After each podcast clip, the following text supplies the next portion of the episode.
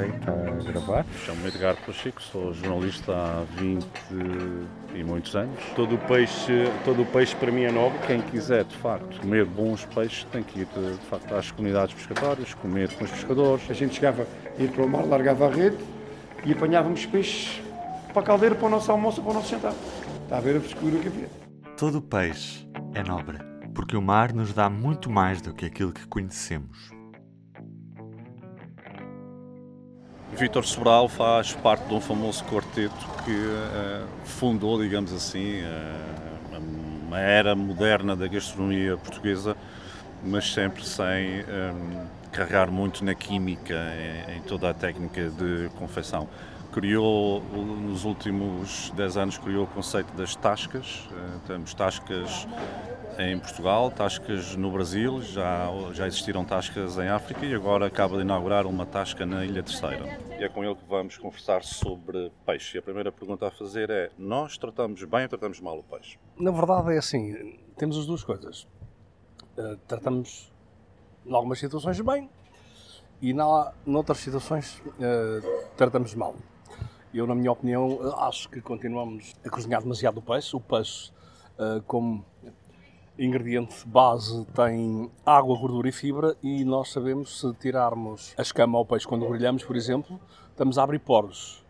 Se o grelharmos demais, eh, toda a água e a gordura que ele tem sai, sai por, por, esses, por esses poros. Portanto, uh, peixes muito grandes, percebo a necessidade de o escalar para grelhar, mas não entendo, uh, não entendo que se tire a escama ao peixe para, para, para se grelhar. Isso, isso é um dos exemplos. Por exemplo, o sardo deve ser grelhado com escama ou sem, escama?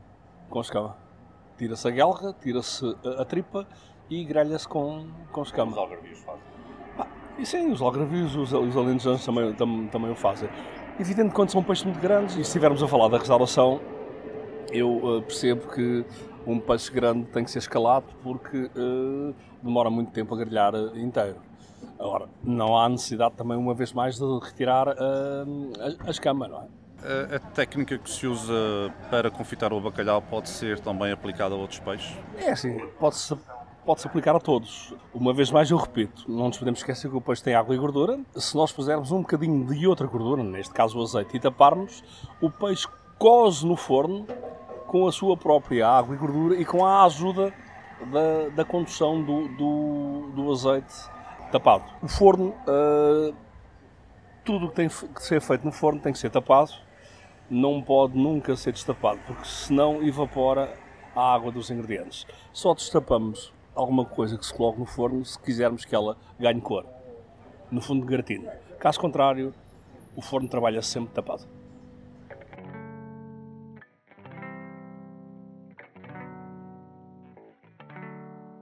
Verdade tem a ver com a procura e com, e com a oferta, não é? Uh, e, na, e na procura, uh, as pessoas ainda têm muito hábito de valorizar só aquilo que supostamente é nobre. E na minha opinião, o peixe, uh, não existe peixe nobre. Existe peixe fresco e peixe menos fresco. Todo o peixe é nobre. Agora, como é evidente, o que faz depois com que o peixe tenha diferentes, eu diria, uh, categorias é havendo mais captura ou menos captura dessa, dessa espécie e então ela aumenta ou não. E também havendo mais procura ou menos, ou menos procura. Porque, muito honestamente, é assim. Eu uh, sou um grande amante de salmonetes. Mas se me derem um salmonete uh, que não esteja fresco e mal uh, acabado, mal confeccionado, eu prefiro se calhar uma cavala ou uma sardinha uh, bem, bem, bem confeccionada. É? Portanto, se pensar em fazer um marinado, eu prefiro uma cavala para marinar ou um carapau do que um salmonete. Tem muito a ver com aquilo uh, que são o perfil dos peixes e, na verdade, uh, eu digo meio a brincar, meio a sério, quando nós temos uma boa matéria-prima, crime é estragá-la. Falaste nos, nos marinados, como é que tem funcionado essa experiência? Já explica às pessoas o que é que é um peixe marinado. É assim, todas as pessoas que comem os meus peixes marinados, a maior parte delas, como é evidente, gosta, não é? Inclusive hoje, uh, através da influência dos, dos, dos cozinheiros da América do Sul e do, do, dos japoneses, as pessoas acham que é muito chique comer peixe cru. Eu às vezes fico um bocadinho ofendido porque chamam a, aos meus peixes marinados ceviches, não é? E não tem nada a ver com ceviches. É? Eu costumo dizer, meio a sério, meio a brincar, que tanto uh, a América do Sul como os japoneses, se tivessem azeite para pôr no peixe, nossa senhora, o que é que não seria a cozinha deles? Nós temos, não é? Nós temos azeite e temos uma grande tradição de sal. Portanto, o meu peixe marinado, efetivamente, não leva calor, mas ele primeiro é curtido com sal e depois é temperado, sempre com azeite. Pode, pode ser limão, pode ser vinagre, agora o azeite está sempre presente, não é? E por isso é que eu chamo marinado. E quanto tempo de sal é que, que tu usas para, para o peixe? É assim, depende dos peixes, mas nunca mais que 40 minutos. Uma salmoura seca. Nós, tecnicamente, aproveitamos bem a gordura dos peixes. Não temos esse hábito. Nós não temos, inclusive, o hábito de comer a barriga do peixe, não é? Uh, e se estivermos a falar de peixes grandes, por exemplo, um cherne, um mero, uma garopa, a barriga é uma coisa, é uma coisa divina, não é? Até o peixe porco tem uma boa gordura. E não temos hábito de aproveitar a, a gordura do peixe. Mas eu, eu acho que há um, um certo. Uh, uma negação em relação à gordura. Nós nunca pensamos quando comemos gordura. Nunca pensamos onde é que ela é extraída, não é? E se pensarmos que na gordura animal a melhor gordura que hoje temos acesso é a gordura de porco, sobretudo se for um porco que seja criado uh, solto, não é? Uh, ao ar livre, como, se, como hoje existem já muito, muitas raças, sejam elas do montado ou não, e isso é uma boa gordura porque o, os animais são acabados com serragem uh, e comem erva e bolota, em alguns casos, e noutros casos até castanhas e outras coisas. Portanto, a gordura é uma boa gordura, é uma gordura resistente ao, ao lume, ao calor, não se desintegra com facilidade. A gordura de pato também é uma excelente gordura. Depois temos, ah, ainda na gordura animal, a manteiga, mas a maior parte das vezes que ah, se cozinha com manteiga, não se tiver o cuidado de a clarificar, ela queima com facilidade, porque a manteiga tem três partes, tem o soro, tem um bocadinho de água e depois é que tem a parte, a parte gorda. Entramos no azeite, que é uma gordura vegetal, e depois todas as outras, a maior parte das pessoas, se lhe perguntarem como é que elas são feitas, eh, não sabem. Mas se dissermos que fizermos alguma coisa com gordura de peixe, vão ficar uh, assustadas, não é? Portanto, eu, eu, acho que há aqui um estigma grande sobre as gorduras, sobre a forma como elas têm que se utilizar e, sobretudo, uh, as pessoas não valorizarem as gorduras que não são transformadas, que não são refinadas não é?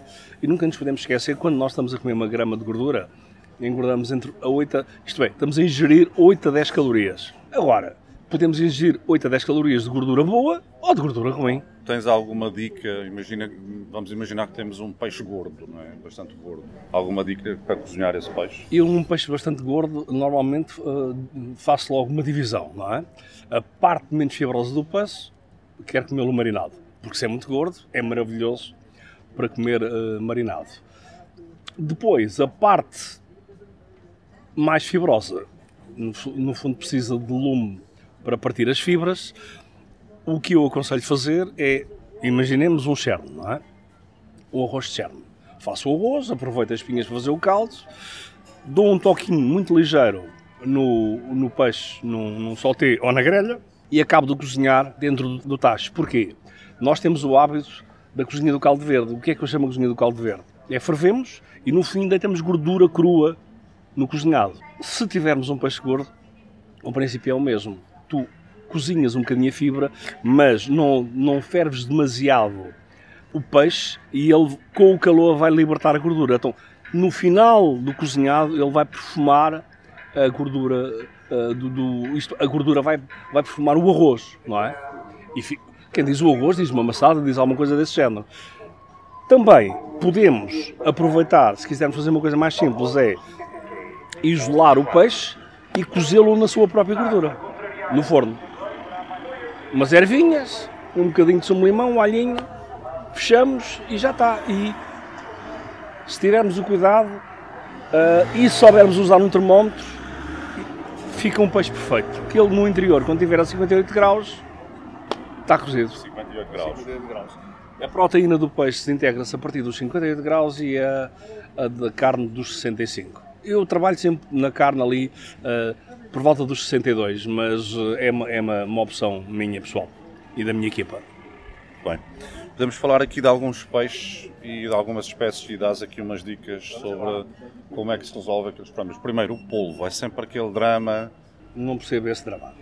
Eu, se tiver muita pressa e tiver uma boa panela de pressão, o polvo, depois da panela apitar, não demora mais que 18 a 20 minutos a cozer. A textura não é das melhores, mas para fazer um arroz é tranquilo. Se for para cozer, para comer inteiro, a melhor maneira é um tabuleiro, tapar, 200 graus, a 2 horas a 150 graus, fica sempre no ponto. Sempre. Não falha. Não falha nada. Ok? E depois, ainda por cima, acontece uma coisa fantástica que é, nós cozemos o tabuleiro e o tabuleiro fica cheio de água sem nós o colocarmos lá água absolutamente nenhuma. O povo liberta a água toda e cozinha só com, as suas, com, as suas, com os seus ingredientes próprios, não é? No caso das lulas, muitas vezes uh, há aquele problema de ou fica uma borracha uh, que tem pouco tempo ou tempo em excesso. Pois, eu as lulas hoje faço uma coisa, uh, é sempre esse o meu princípio eu uh, cozo as lulas em vácuo, independentemente do tamanho, pode ser de 5 a 10 minutos, a 52 graus. E a partir daí faço o que tenho que fazer. Salteio, o que é que quer que seja. As lulas da tasca da esquina, e é um petisco que já tem 13 anos, elas são cortadas muito fininhas e salteadas. Portanto, não apanham muito calor. Mas cruas. cruas. Esse, é, esse é o meu princípio tudo o que eu vou a seguir cozinhar tenho este princípio hoje de, de partir primeiro a proteína com, com, o vapor e depois então cozinho. Mas nunca, nunca as cozinho muito. Bacalhau. O bacalhau é uma coisa que, infelizmente, é mais maltratada do que parece pelos portugueses. Nós não nos podemos esquecer que o bacalhau, primeiro, tem uma designação que é, pode ser 3 meses de cura, 6 meses ou 9 meses. Pode ser um bacalhau que chegou a Portugal já com sal ou que veio congelado e depois é que, é, é que leva salmoura. Uh, tem que se conhecer isso tudo. E depois, o bacalhau, o lombo tem que ter um tratamento, as abas e o rabo têm que ter outro tratamento. Ele é cozinhado primeiro com sal, depois é cozinhado com a, a cura, entretanto é hidratado, e se nós o cozinhamos muito, a hidratação vai embora e fica seco. Portanto, o bacalhau é daquelas coisas que quando eu uh, era miúdo e via as panelas no Natal a cozer o bacalhau, as couves, aquilo tudo ao mesmo tempo, é pá, eu tinha um ataque cardíaco e eu ando há anos e anos a dizer querem cozer bacalhau no Natal é simples. Um fiozinho de azeite, alho, as postinhas que podem ser até altas, Uh, papel prata, forno, 150 graus, ao fim de 20 minutos tem um bacalhau a lascar, que é um mimo. Não precisa mais nada. Esse processo podem fazer com tudo. Querem pôr muito tempero, tudo. Agora, o bacalhau dificilmente precisa mais que uh, 20 minutos de, de, confecção. E se quiseres um bom bacalhau grelhado, tens que fazer como os antigos faziam, que é grelhas o bacalhau e borrifas-o com água uh, do lado que está grelhado e do outro lado deixas apanhar outra vez uh, calor, porque é para ele não perder a água que adquiriu quando, quando, quando molhamos. Porque se o fervemos muito, vira palha. É uma coisa que temos que ter cuidado. Carapaus.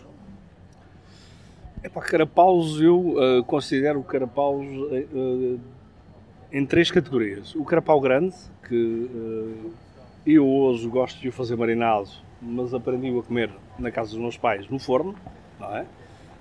os ditos chicharros, que adoro.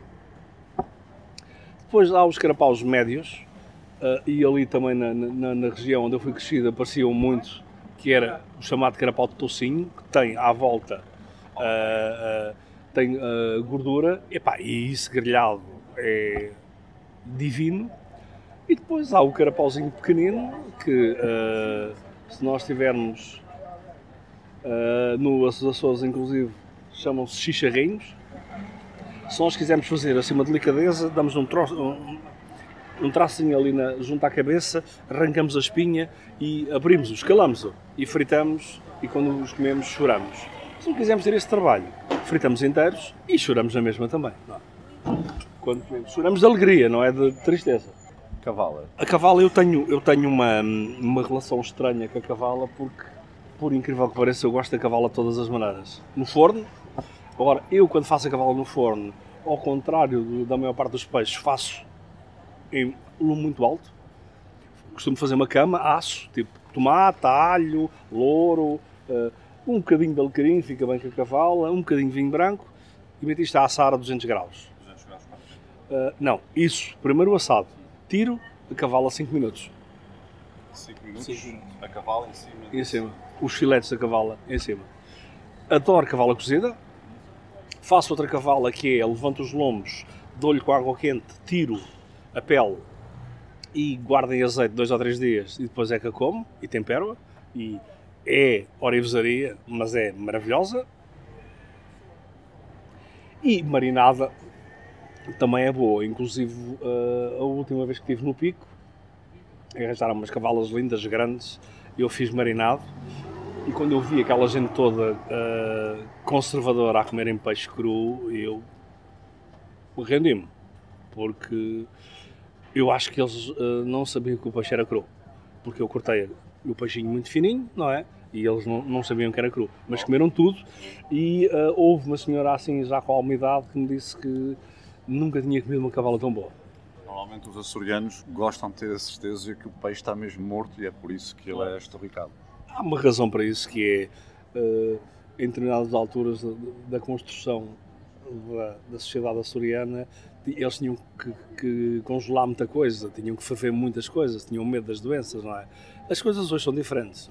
Hoje nós temos, temos outro, outro conhecimento sobre os, os, os ingredientes e então podemos trabalhá-lo de outra maneira. Bivalves, uh, Berbigão. O que é que se faz? Para mim, Berbigão é o marisco de eleição. Berbigão é ter um, um bom fogão de indução, pô-lo dentro da, da, da, de uma panela e abri-lo em 2 ou 3 segundos para ele não perder a água que lá tem. Não precisa mais nada. É mais hoje. É a mesma coisa.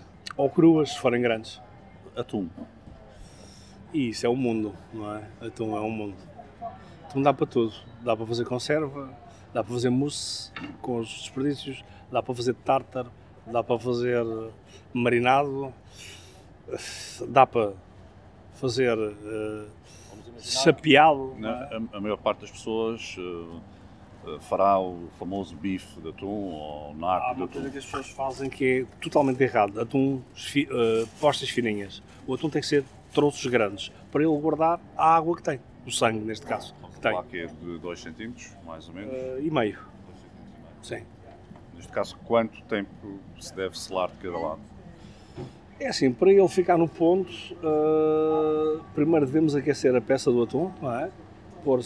Imagina que vais grelhá-lo, pões um bocadinho em cima da grelha para ele, para ele perder o, o frio do, do, frigorífico e depois 6 a 7 minutos de cada lado é mais que suficiente. E, e muito forte. Alguma outra espécie que queiras falar? É assim, eu vou-te dizer uh, os peixes que ao longo da minha vida, que não são 30, são 35 anos, que me têm acompanhado. A raia tenho tido sempre nas minhas cartas, mas é a raia confitada, portanto é feita no forno, como se fosse uh, um peixe uh, feito ao mounier, só que em vez de ser feito com manteiga, é feito com azeite. Uh, inclusive o pai do Arro um dia no Terreiro de Passo comeu e não acreditou a explicação que eu lhe dei. Eu fui fazer uma para ele ver e ele diz-me assim: Como é que eu andei tantos anos na cozinha e nunca me lembrei de fazer isto? Uh, agora, a raia é um peixe que pode ser confitado, pode ser grelhado. Aquela raia que tem aquela pele mais uh, áspera, não é? Uh, é muito boa para grelhar. Pode ser frita, pode ser estufada, tipo caldeirada. Portanto, é um peixe muito, muito versátil. Outro peixe que eu tenho uma paixão especial, que normalmente faço os lombos, mas gosto muito dele frito também, é o peixe galo. O atum. Talvez atuns e chernes sejam os dois peixes que eu mais desmanchei uh, uh, na, minha, na minha vida. E depois há outro produto que uh, me acompanha sempre também, dificilmente eu não tenho nas minhas cartas, que é polvo. O polvo está sempre presente, como as lulas. São dois, são dois molúsculos que estão sempre presentes. O choco, apesar de eu gostar muito de choco, eu acho que as pessoas não, não, não sabem aproveitar a mais-valia que o choco tem em Portugal. Choco bom, grelhado, é com tinta, ou pequeninos algravia, que é azeite, alho, lume com fartura, e quando a casquinha do, do, do choco salta, está bom, e polvo frito. Hoje, tanto a peixaria como o Dom Roger vendem muito uh, os filetes de polvo, panados e fritos. Eu diria que estes, estes são assim os peixes que habitualmente uh, eu, eu trabalho. É? Uh, hoje nos Açores, na, na, oficina da esquina, tenho outra, outras variedades de peixes com, com, com que estou a trabalhar, como, como o goraz, o, o, o peixe-porco também estamos a trabalhar, uh, a bicuda é um peixe que eu adoro. Uh, em Portugal às vezes aparece, quando eu digo em Portugal, em Portugal continental, às vezes aparece e eu gosto muito de usar, como o enxarel e como o lírio também, mas não é uma coisa que é constante. Não é, não é constante. 35 anos uh, de cozinha, agora com várias tascas famosas em em Portugal, no Brasil e também nos Açores e queria obviamente agradecer a mais uma aula do mestre Vitor Sobral. Obrigado. Este programa foi realizado com o apoio do Zia Grants através do programa Crescimento Azul. A entrevista foi de Edgardo Pacheco e a edição áudio de Ruben Martins. O público fica no ouvido.